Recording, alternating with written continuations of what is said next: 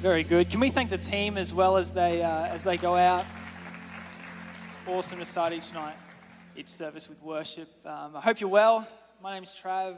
Uh, if I haven't met you, it'd be awesome to meet you after the service. I'm the youth pastor here, and uh, I'm excited. I'm a bit sad as well, but term one is finished. If there's any school kids in the house who are keen that term one's finished, I feel like I'm at youth. Sorry.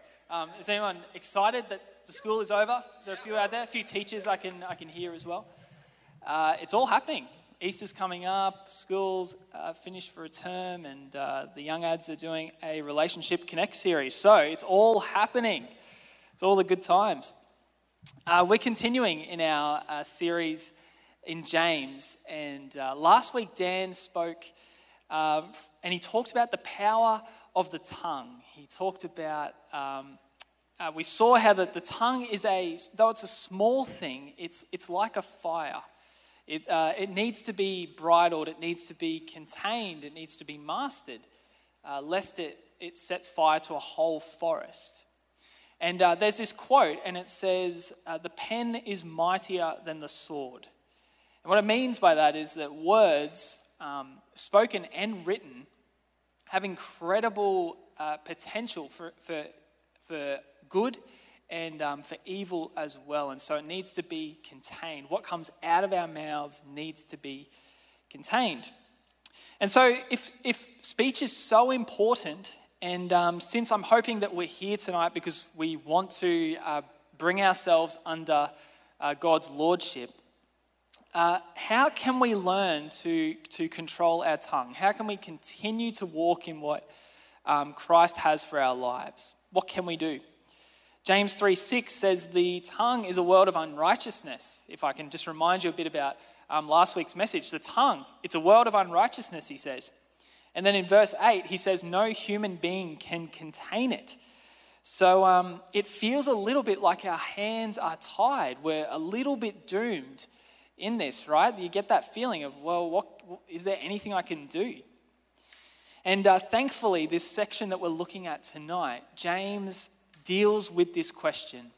He deals with how can we actually bring ourselves, um, bring our speech, and bring our action under uh, God's lordship. So we're going to turn together to James chapter 3, verses 13 to 18, and, um, and read from there. He says, Who is wise and understanding among you? Let them show it by their good life, by deeds done in humility that comes from wisdom. But if you harbor bitter envy and selfish ambition in your hearts, do not boast about it or deny the truth. Such wisdom does not come down from heaven, but is earthly, unspiritual, and demonic. For where you have envy and selfish ambition, there you find disorder and every evil practice. But the wisdom that comes from heaven is first of all pure, then peace loving, considerate submissive, full of mercy and good fruit, impartial and sincere. Peacemakers who sow in peace reap a harvest of righteousness. So, James, he uh, offers a very clear tactic to bridling the tongue, a very practical thing that we can do as followers of Christ in our lives. He says pretty simply, you need godly wisdom. That's the, the truth of the matter. You need godly wisdom. You need wisdom that comes from heaven. Uh, some translations say from above. You know, you need this wisdom that comes from heaven. No human being can, can do this work. No human being can come up with this kind of wisdom. Um, for they are naturally earthy, earthly, but through God's wisdom, um, they, can, they can restrain their tongue, they can, they can take part in the good deeds that they are supposed to do. And uh, James sets up two kinds of wisdom. He sets up, um, there's a wisdom that, that does not come from heaven. So we can think of that as an ungodly kind of wisdom. And he says, these are, this kind of wisdom, this is earthly, it's unspiritual, and demonic. Then he has another type of wisdom, and that is godly wisdom. He says, you know, he gives these, he lists off these things about it. He says it's peace loving, it's considerate, it's submissive, it's full of mercy and good fruit. It's impartial and sincere. It's a beautiful thing. It sounds incredible, this godly wisdom. Two options for us he gives ungodly wisdom and godly wisdom. um, this at first really threw me a little bit because I thought, how can you have a good wisdom and a bad wisdom? Like, is there such thing as, as bad wisdom? It sounds like a, a paradox, you know, it sounds like a contradiction. And um, I was thinking about this, and I, I, think what how we think as, as modern people, or most of us probably think this way, is um, we think of wisdom in terms of you either have it or you don't, right? There's people in our lives who we think of, yep, you've got it, you've got wisdom. And then there's people in our lives who we go, oh, maybe you've got a bit more growing to do or something like that, okay? There's people who have it and there's people that don't. And um, you can certainly get more wisdom. You know, you can certainly, as life goes on and you, you go through experiences in life, you can get more wisdom under your belt. Um, but it's not a matter of, you know, oh, they've got bad wisdom and they've got good wisdom. It it's, seems like a contradiction. Um, being wise is akin to being sensible and prudent. Um, there can't be a bad form of that. Um, as I was looking at this, uh, I, I, was obviously studying this and, and looking at this, and um, what I found was that there's, the, the Bible has a much more nuanced version, a much more nuanced definition and understanding of what wisdom actually means. And uh, the Greek word for wisdom is actually Sophia. So if there's any Sophias or Sophies here tonight, or if you know of any Sophias and Sophies, they've got some big shoes to fill. Um, the other word that is used is a word um, pronounced epistemon, which is a, Greek word. It means stands to mean understanding. So um, if there's any epistemons here tonight as well, or if you know of any epistemons, you've also got big shoes to fill. But one biblical dictionary um, defines wisdom, this word Sophia, as the practical skills associated with understanding and living a successful life. The practical skills. It's not just about knowledge. Um, wisdom, according to the Bible, is very much referring to the, the day in, the day out, the practical skills in life. And, and this makes a bit more sense when we look at the multiple skill sets that James is telling us about. You know, he says there's, a, there's two wisdoms on offer. If we can think about it, there's two skill sets, there's two uh, ways of, of, of conducting your life a godly way and an ungodly way. And so this, this framework works a little bit better for us, us modern day people, and we can think about this and we know that there are actually multiple skill sets in life, there's multiple wisdoms out there on offer. Um, there's horoscopes, which claim to provide wisdom for the future. There's, there's self help books um, all out there that, that offer daily wisdom for us. There's an array of new age spiritual ways to, to gain wisdom. There's social media influencers who, who, who tell us how to live a successful life, how to parent successfully, and all the, all the rest of it. Uh, university degrees, there's, there's plenty of those out there to make you wise. And, um, and there's YouTube personalities who, who have an opinion on just about everything about how to get wise. And um, um, some of these, they have financial wisdom, you know, uh, telling us to invest in this cryptocurrency or, or trade in this stock or, or, uh, or, or don't buy now, don't buy a house now, buy a house later, and, and you know, all, offering all this financial wisdom all the time. There's lots of different wisdoms in our world. Uh, a while ago, a friend of mine told me about a new cryptocurrency that had hit the market. I've got, I've got no idea about crypto, by the way, but um, he told me about this new cryptocurrency that had hit the market, which promised a profit return of 4,000%. He said, um, if you invest just, you know, theoretically, if you invest $100 and, um, and you lock it up for a month, in one month, it will be worth $4,000. And that was, that was a while ago. And I, and I just mentioned the other day, I said, Oh, what happened with that? Like, you know, how did that go? He said, Yeah, it's, it's all gone. It's all gone. The money just gone. There are lots of wisdoms in this world. There's lots of ways to uh, conduct your life in a successful way, but not all are good. Not all are true. And uh, some might even say, you might even say this, um, you might even say, well, you make up your own wisdom, right? Like you make up your own truth. What's true for you is not true for me, and that's, that's okay. That's, that's how we live our lives. It's sort of a, a postmodern sort of sense um, in which we can think. You know, you have your truth, I have my truth. You have your wisdom, I have my wisdom, and, and who are you to tell me what's better or worse? And um, that is a confusing way to live life. That is very, that's a minefield to, to live life with. And, and praise the Lord, James really simplifies things for us. He says, there's two. You've got ungodly and godly wisdom. Um, so he gives us a really practical, uh, a practical sense here of, of how, to, how to live life um, under, under godly wisdom. And so tonight's, tonight's message is, is going to be really practical.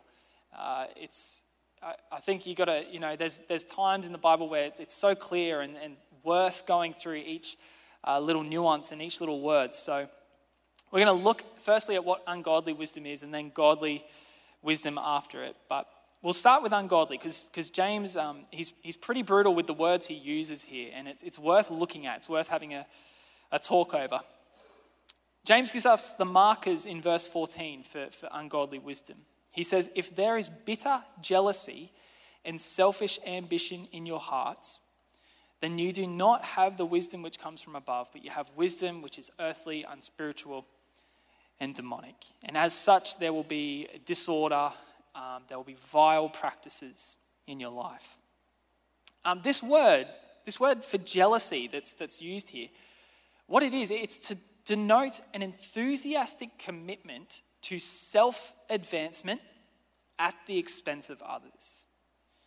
And what James is saying here is if there are practices or deeds in your life which, where you place yourself above others at their expense, then you are practicing ungodly wisdom.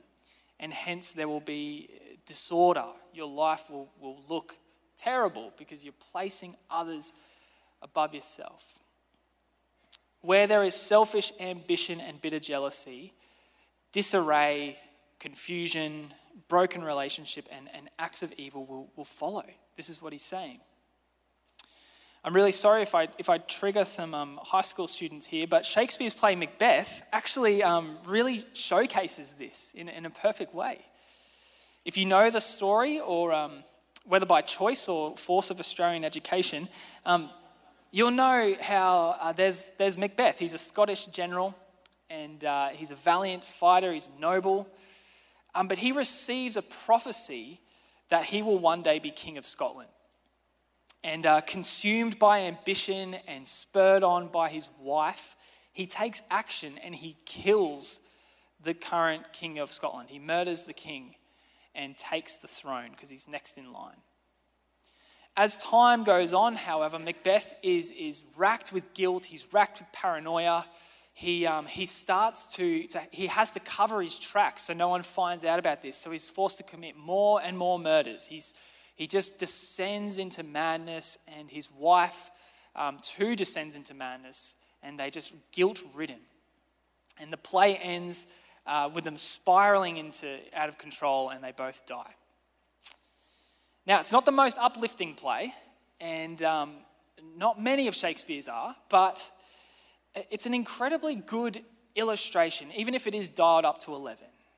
It's a good example of, of where there's selfish ambition, there's, there's disorder. And this has been known for, for, for thousands of years. Selfish ambition, it leads to disorder, it burns bridges. You know, it, it leads to questionable practices. The law starts to be uh, bent a little bit with selfish ambition, and it leads to immoral choices. Um, you might ask the question well, why is this the case? Like, why, what is actually happening here? Why does that occur? And James, he, he gives us this. He gives us this information. He says the answer, um, the reason why ungodly wisdom um, exists is because it has ungodly roots. And these roots, he says, are their earthly roots, unspiritual, and demonic. The three things he gives us. And we can see the grading of, of, of language here. We can see how it starts out with earthly, and we can see how it, it descends, it spirals into uh, unspiritual, and then finishes with a, a strong word, demonic, is what James uses. And so we'll go through these, these words really quickly so we can see is there anything in our hearts, is there anything in our lives at the moment that is, that is coming from that, that place, that is rooted in that place? So, ungodly wisdom is earthly because it does not recognize God. It flows out of a selfish ambition, it flows out of a human desire and ambition. It says things like you've got to look out for number one. You've got to do what's best for you. Okay, you've got to sort sort yourself out. Um, it doesn't matter who you climb over to get to get there. You've got to do what's right for you. And so and so, ungodly wisdom. It's it's constantly self-promoting. It's constantly seeking the self. Is what's happening. And it, it, it takes advantage of others in the name of a good deal. You know, it, it takes advantage, it, it errs on the side of deceit. It's, it's, it's, it allows being angry, it allows um, being money hungry. Because ungodly wisdom, if it means that you are, if it means that you as, as, as a person are better off afterwards, then any means is justifiable. As long as you come out number one, anything is justifiable. That's what it means to um, to arrive, that, to have selfish human desires out of an earthly position. And we don't have to look far in our lives to see how capable we are to, to, to do something like this, to how capable we are to, to uh, climb over others to, to get what we need, to get what we want. Um, and we don't have to look far in our world to see how this operates, you know. We see this often in, in in business spheres and political spheres as well. We see uh, leaders who, who are willing to divide a group, uh, willing to marginalize or alienate others to stay in power, to, to hold on to power, hold on to prestige. We need only look currently at, at Eastern Europe at the moment to, to see how this plays out, to see the, the disastrous, devastating effects of selfish ambition. Proverbs 1 7 says, The fear of the Lord is the beginning of wisdom. Fools despise wisdom and instruction. Ungodly wisdom does not have the fear of the Lord. It doesn't recognize that there is a God and that he needs to be submitted to. It does not submit to the Lord. And so we can see how it then becomes unspiritual. We see how we go from earthly to unspiritual because if you don't submit to the Lord, if you don't submit to God, you're cutting yourself off from Him. You're relying purely on the, the human, the here and the now, the, the, the naturalistic uh, view of life. You're relying on the flesh. Ambitious, envious wisdom does not come from the Holy Spirit, it comes from the flesh. 1 Corinthians 2:14 says the person without the spirit does not accept the things that come from the spirit of God but they consider them foolishness and cannot understand them because they are discerned only through the spirit. Jude 19 tells us such people follow more natural instincts and do not have the spirit ungodly wisdom, it's unspiritual because it's cut off from God. It's, it's not tapping into the, the spirit, it's not tapping into the spiritual realm. It's, it's concerned with things that, that are here, things that we can see, things of the now, and uh, it's completely self reliant. And then finally, James tells us that uh, the, the, the last sort of the last place that, uh, that ungodly wisdom comes from is it comes from a place of the demonic. And you might think, wow, that is a, such a strong term. That is such a strong way to put it. And it, it, it is necessary because it, it explains just the strength of this kind of ungodly wisdom. And it uses the word demonic to, to show that it's actually not just a lower form of wisdom, it's not just a, a substandard form of wisdom, but it's actually in opposition to God. That is what demonic means to be in opposition to God. To, to not want what God wants. To actually, uh, you know, you want the opposite of what God wants. Um, ungodly wisdom, it wants anything but the things of God. It doesn't want, it doesn't want Him. It doesn't want uh, what he has to offer. It wants to serve the self. It wants to make us big and him small. And as such, it alienates us from him. So, did you get those three things? There's ungodly wisdom is, is earthly in that it relies on self. It's unspiritual in that it's cut off from God, and it's, it's demonic in that it's in direct opposition to God. Now, I think it's important for James to, to reveal what ungodly wisdom is first so that we can, we can see the next part in light of that, right? Like we can see that the fact that that is the reality of, of the human condition without, without God, without God's help. And it is, it's bleak, it is grim, it's, it's not good. But then James shows us this is what actually you can, you can live in with God. This is what God has done for us. This is the good news. You've heard the reality, this is the good news now. And so we, we move, um, thankfully, onto godly wisdom now, and we have a, a beautiful picture that's painted for us.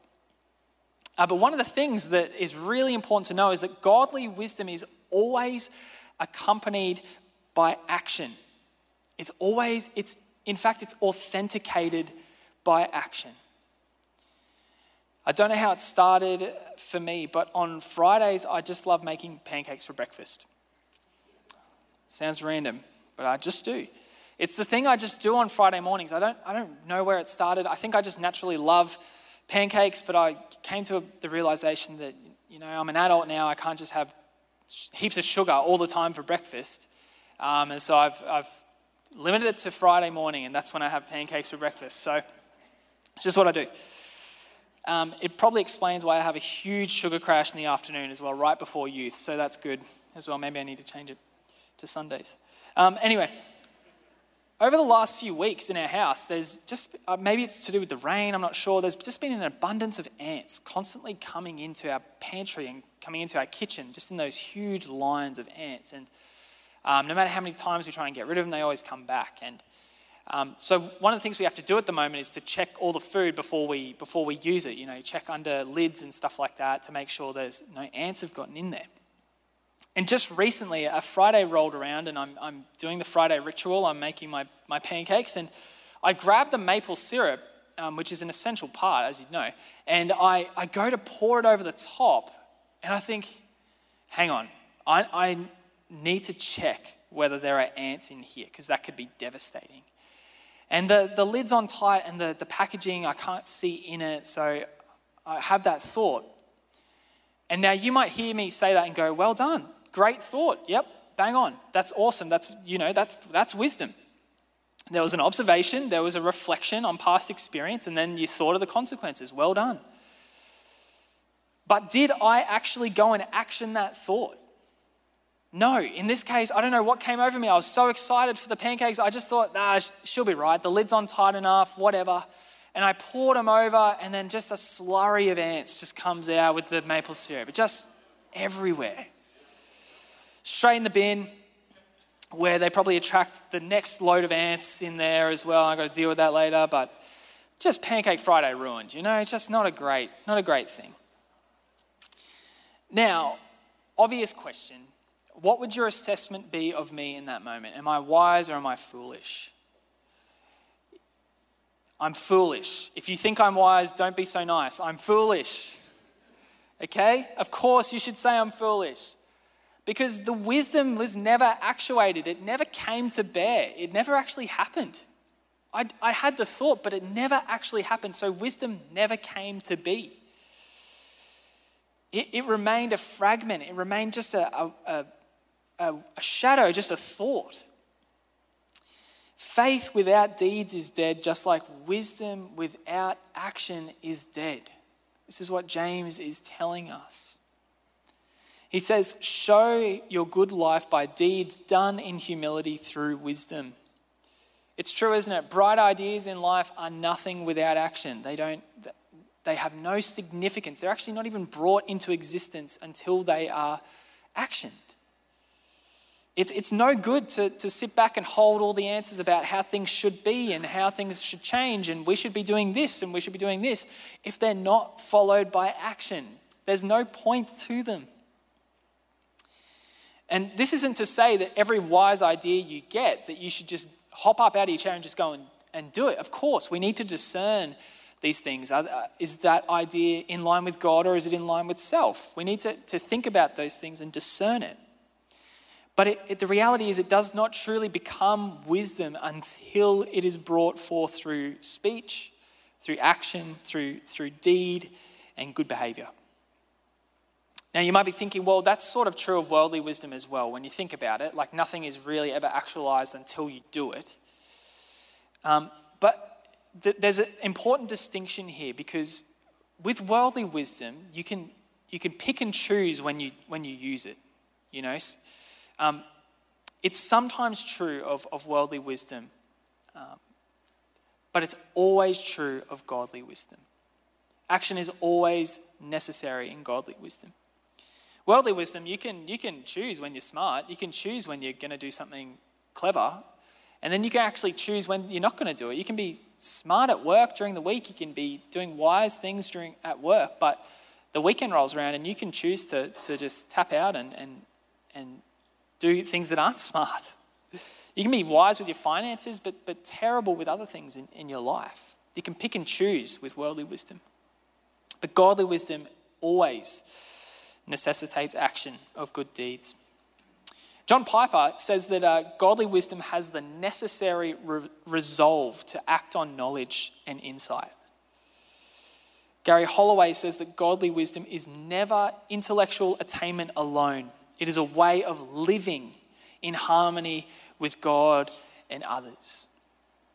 And so we'll turn now, we'll, we'll go back to verse 16 and we'll, we'll have a look at these, these attributes that, that were given in, in, um, in the book of James. And he describes godly wisdom, first of all, as pure. Then he describes it as peace loving, considerate, submissive, full of mercy and good fruit, impartial, and sincere.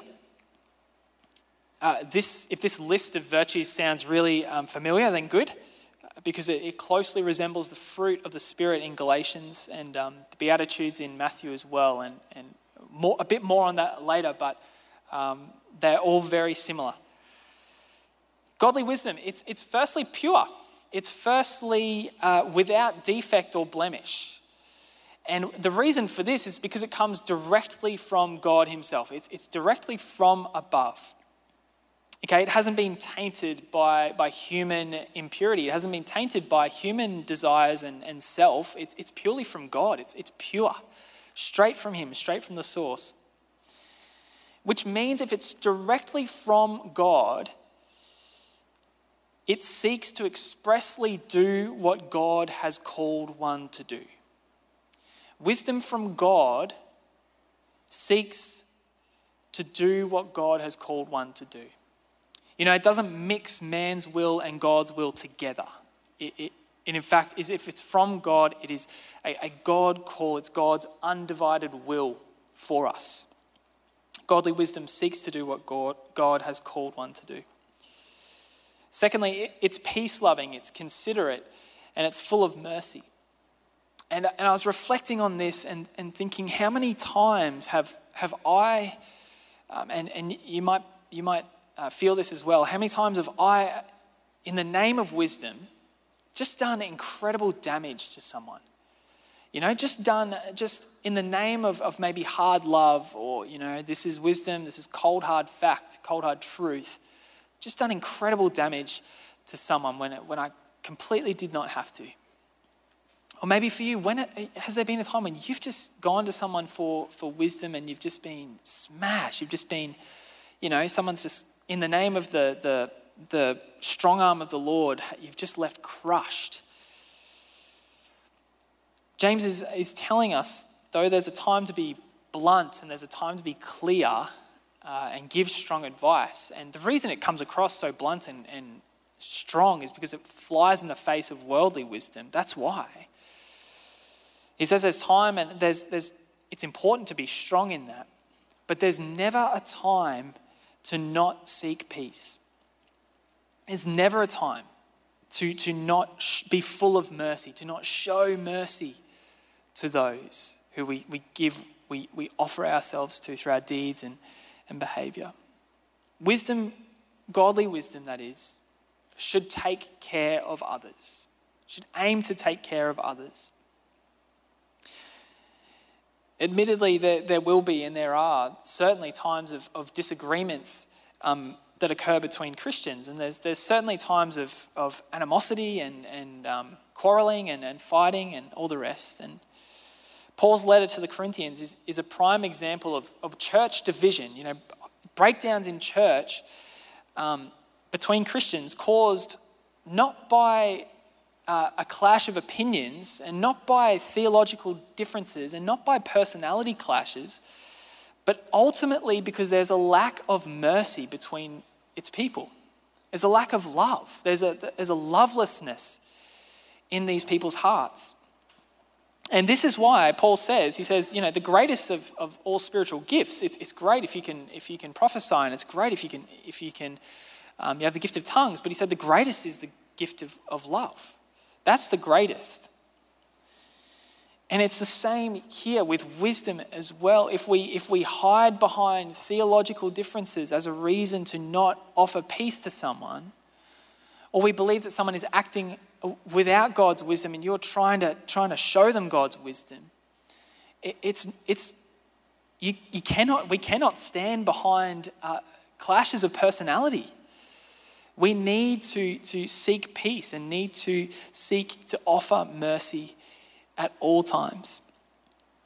And uh, this is particularly true when it, when it comes to defending the faith in, in our society. And there's a call, there's a call on us to give an account, um, to give a defense for, for Christ when we're called upon. You know, it's sort of, I'm, I'm talking these big apologetics kind of questions, you know.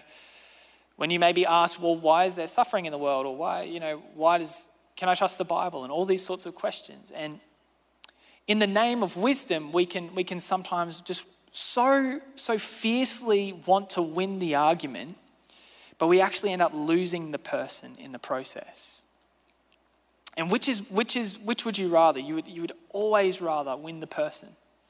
We're not here to, to win, we're not here to just win arguments, we're here to win souls. And so, knowledge and wisdom and intelligence just quickly, quickly descends um, into ungodliness when it does not seek peace, when it does not seek mercy. Lastly, godly wisdom is submissive, it's impartial, and it's, and it's sincere. The thing about godly wisdom, this might seem a bit odd at first, it's that it, it actually doesn't insist on its own way. It's open to persuasion from others. Um, this doesn't mean that wise people just do whatever um, they're told and they're subservient and they're easily swayed and they, you know, they, they can't ever make a decision on their own. But it's just that they are not stubborn individualists that have to always um, have to always follow through with what they think. They are open to reason. They're, they're open to new ideas. They, are, they pay attention to collective wisdom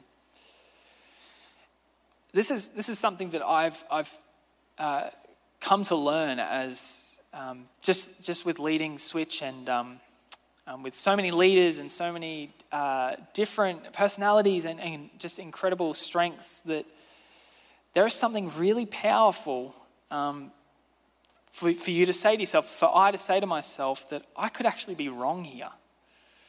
I could actually not have this figured out. That, um, there may be actually a better opinion out there than the one I currently hold. And it's incredibly humbling to do so, but it's actually acting in accordance with godly wisdom to, to say that, to think that. And I know I've been so blessed by, by the team um, for youth, the leaders that, that come with these great, incredible ideas. And, and I have to go, that's, that's better than my idea. That's way better. Let's do that. And um, it, you're so, I'm so blessed by, um, by that process. And uh, it, just, a, just a disclaimer as well it's not in a sense of like, um, you know, when you say I could be wrong here, it's not in a sense of, oh no, like I, I, have got, I've got nothing to offer. Like I've just, you know, I'm horrible. I've just got, I've got no good ideas. And it's not in that sense where you're self doubting and sort of um, going into that sinful place of, you know, my problems are bigger than God's. That's not what's, what's happening here. But it's an enacting of humility where one has an honest view of themselves, where they can recognize, hey, I'm vulnerable to sin, but at the same time, I'm deeply valued by God. And the last couple of, of words godly wisdom doesn't show favoritism, it, uh, it doesn't become hypocritical. You know, we, we love people, our leaders uh, in, in life and around us to, once they've, once they've weighed up the, uh, the options and once they've weighed up the opinions, that when they make, an opinion, when they make a decision, they actually follow it through. They, they fully go through with it. They don't, they don't doubt themselves, they don't go back and forth a bit. We love decision, don't we? We love to follow a leader who does this. And, that, and that's a godly trait to, to, to see things out once you've weighed them up, to demonstrate consistency. And, uh, and, and just one more, one more point as well is that, that uh, godly wisdom never coerces others. It never uh, forces others to do what they want, to manipulate them, to force them to, into something. Um, God does not coerce us, and, and we uh, we follow in Him when we, when we do not coerce others through, through godly wisdom. Uh, there's a fair lot to take in with that. I understand there's a lot of words coming at you. There's lots of, lots of things here. There's a big list uh, in, the, in, in this passage tonight. And if you were, if you were to take those um, virtues and you were to make a checklist, and you, if you were to walk around with that checklist and, and every decision or every wise thought that came into your mind, if you were to check them with that checklist, you would, you'd You'd get over it so quickly. You'd, you'd drop that instantly. You'd get sick of that. And so, if we take this, this section that James is, is giving to us, if we take that and if we turn it into a how to guide, um, we're, we're, only halfway there. We're only halfway um, in the process. We've, we've missed a big point. And uh, that point is that we as human beings, we cannot create godly wisdom in and of ourselves. We can't manufacture it in and of ourselves. It has to be received. It must be received. And so, for the last section of tonight, we're going to just look at how do we receive godly wisdom. If, if it's so good, if we're, if we're talking about how it's the way that we're meant to live, if it's, it's way better than ungodly wisdom, then we're going to want to receive it. How do we do that? 1 Corinthians 1.30 says, but of him you are in Christ Jesus, who became for us wisdom from God, and righteousness and sanctification and redemption. That as it is written, he who glories, let him glory in the Lord. If there's one truth that we need to take away from tonight, it's that Jesus Christ is the wisdom of God. He is the action of the Father. He is the one who, who authenticates, well, the Father authenticates his wisdom, his truth, his love in the person of Jesus. He, he's, the, he's, the, he's the action, he's, the, he's the, the living proof, the authentication of the Father's love for us. Jesus Christ is the wisdom of God, and we can see how, how um, the attributes of godly wisdom are actually just attributes of Christ, aren't they? You know, Jesus is peaceable, he's, he's, he's peace loving, he's gentle, he's open to reason, he's full of mercy and good fruits, he's impartial and sincere. We, we see those, those virtues listed all through the New Testament because they all relate back to Jesus. They are all found in Jesus. Everything that James says we are to be is found in Christ. And so, if we come and we receive Christ, we too receive this godly wisdom that James is talking about. We receive this, this, this way of living. This, we receive this new outlook, skill set of life. And it's found through Christ. This is why no human being can tame the tongue. It's, it's Christ's work in them that can do it. This is why no human being is capable of, of doing these things, but it's Christ that's doing the work in them. To receive godly wisdom is to receive Christ. Um, but there's still just there's there's three practical ways I want to leave you with tonight as we as we come to to finish and three ways to to practically see this in our lives to see how we can receive Christ and we can receive the wisdom in and through him the first one is this we must prize wisdom we must prize wisdom in the same way that we prize Christ Proverbs 4 8 says, it's talking about wisdom here. It says, Prize her highly, and she will exalt you. She will honor you if you embrace her.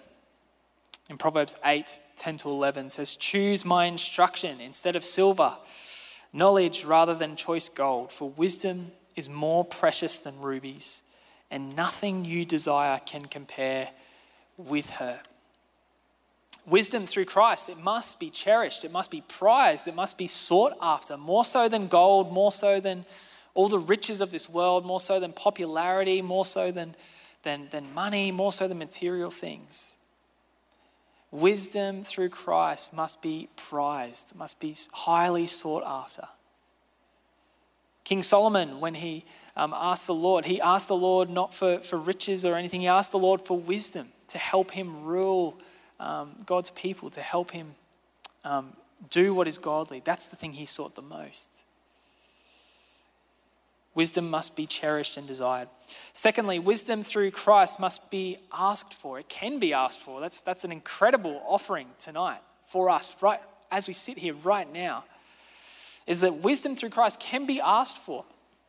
James 1 to 5 says, If any of you lacks wisdom, let him ask God who gives generously to all without reproach, and it will be given him.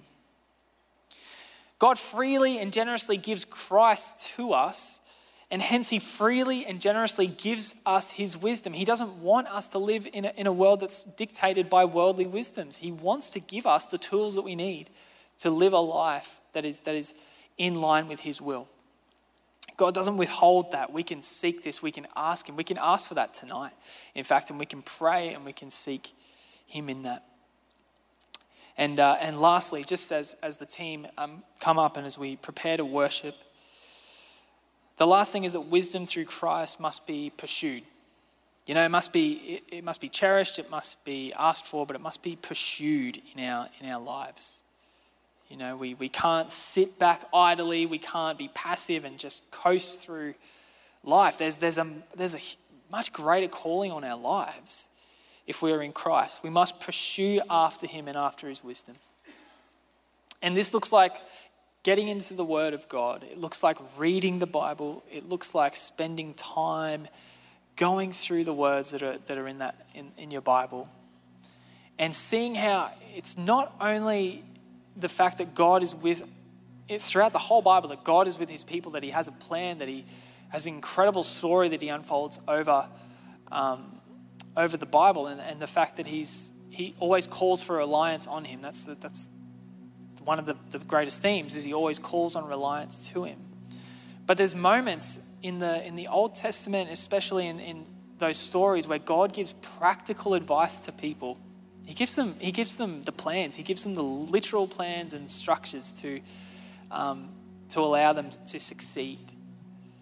And so God wants to, to reveal those to us as well. He wants to reveal um, very uh, detailed and very um, plans that are specific for our, for our purposes as well. And we must seek it as well by walking with wise teachers, by, by humbly saying, I, I, do, I might be wrong here. I might be wrong in many things in life. I'm, I am, in fact, wrong in many things in life. But to be able to come to that place and, and recognize I need to walk with people who are wiser than me. I need to, I need to see how they live life and I need to I need to be, um, I need to be instructed by them as well. So wisdom in Christ must be prized, must be asked for, and must be pursued. Um, we have a moment now to come and, and worship, and um, this song we're going to sing is, is, you know, saying, God, I look to you. God, I, I look to you for everything. I look to you for wisdom. I look to you for strength. I look to you for all that I need. And, uh, and so we come now with an opportunity to submit to Him and to, and to put these things into practice and say, Christ, I want to receive you and, uh, and, and then receive your wisdom in and through you as well. So why don't I pray? Why don't we, we stand together and I'll pray for us and um, let's worship. We can be confident. We have great assurance that, that God wants to uh, work in our lives. He wants to give us His wisdom. So let's pray. Lord, we give thanks to you that, um, that we need not fall victim to worldly wisdom anymore. That you've actually come and you've, you've made a way for us to, to, to know how to live properly, and that is with you. That's with reliance on you. And uh, Lord, I, I, I, pray that if, that if anyone right now is, is in that world of disorder, of disarray, of, of calamity, that, that uh, you will step in and you will offer them wisdom practically, Lord. You'll give them the, the tools that they need to, to, uh, to, to walk um, the path of righteousness with you. And uh, Lord, I thank you that you, you freely give us your Son, Jesus. And that through him you, you've revealed your wisdom, you've revealed your truth and your love for us. And um, Lord, we ask for that right now to know more of you, to know uh, more of your wisdom in our lives, great God. And uh, we're excited, Lord. We know you've got plans in store for us. We know you've got things that, uh, journeys you want to take us through, Lord. And uh, we're excited um, to journey with that, with you in that, Lord. So we give you thanks. We give you praise in Jesus' name. Amen.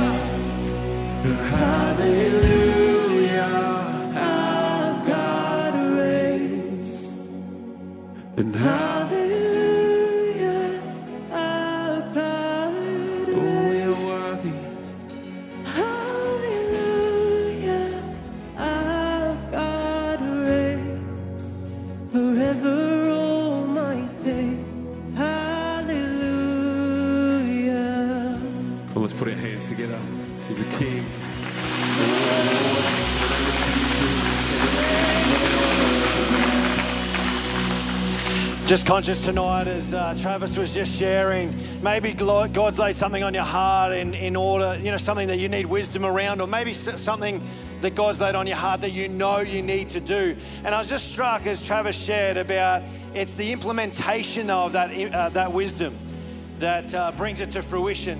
And so maybe there's just something you know you've got to implement tonight. And I just want to take this opportunity just to pray for you before we go. Uh, that God will give you the strength to implement what you know you need to do. Let's just quickly pray, Father. I just thank you for your word and how powerful it is and how it impacts our lives. And I'm just conscious there may be some here tonight that they just sensed, even through that message, that you are speaking to them. There's an act or there's a um, just something they need to apply to their life, great God. And I really pray that you'd give them strength to apply the wisdom that you've given them. Apply it to their lives this very week, this very night, whatever that looks like, great God. But help us to apply the wisdom that you give us to our lives so that we can see the fruit of that and the outflow of that in and through us.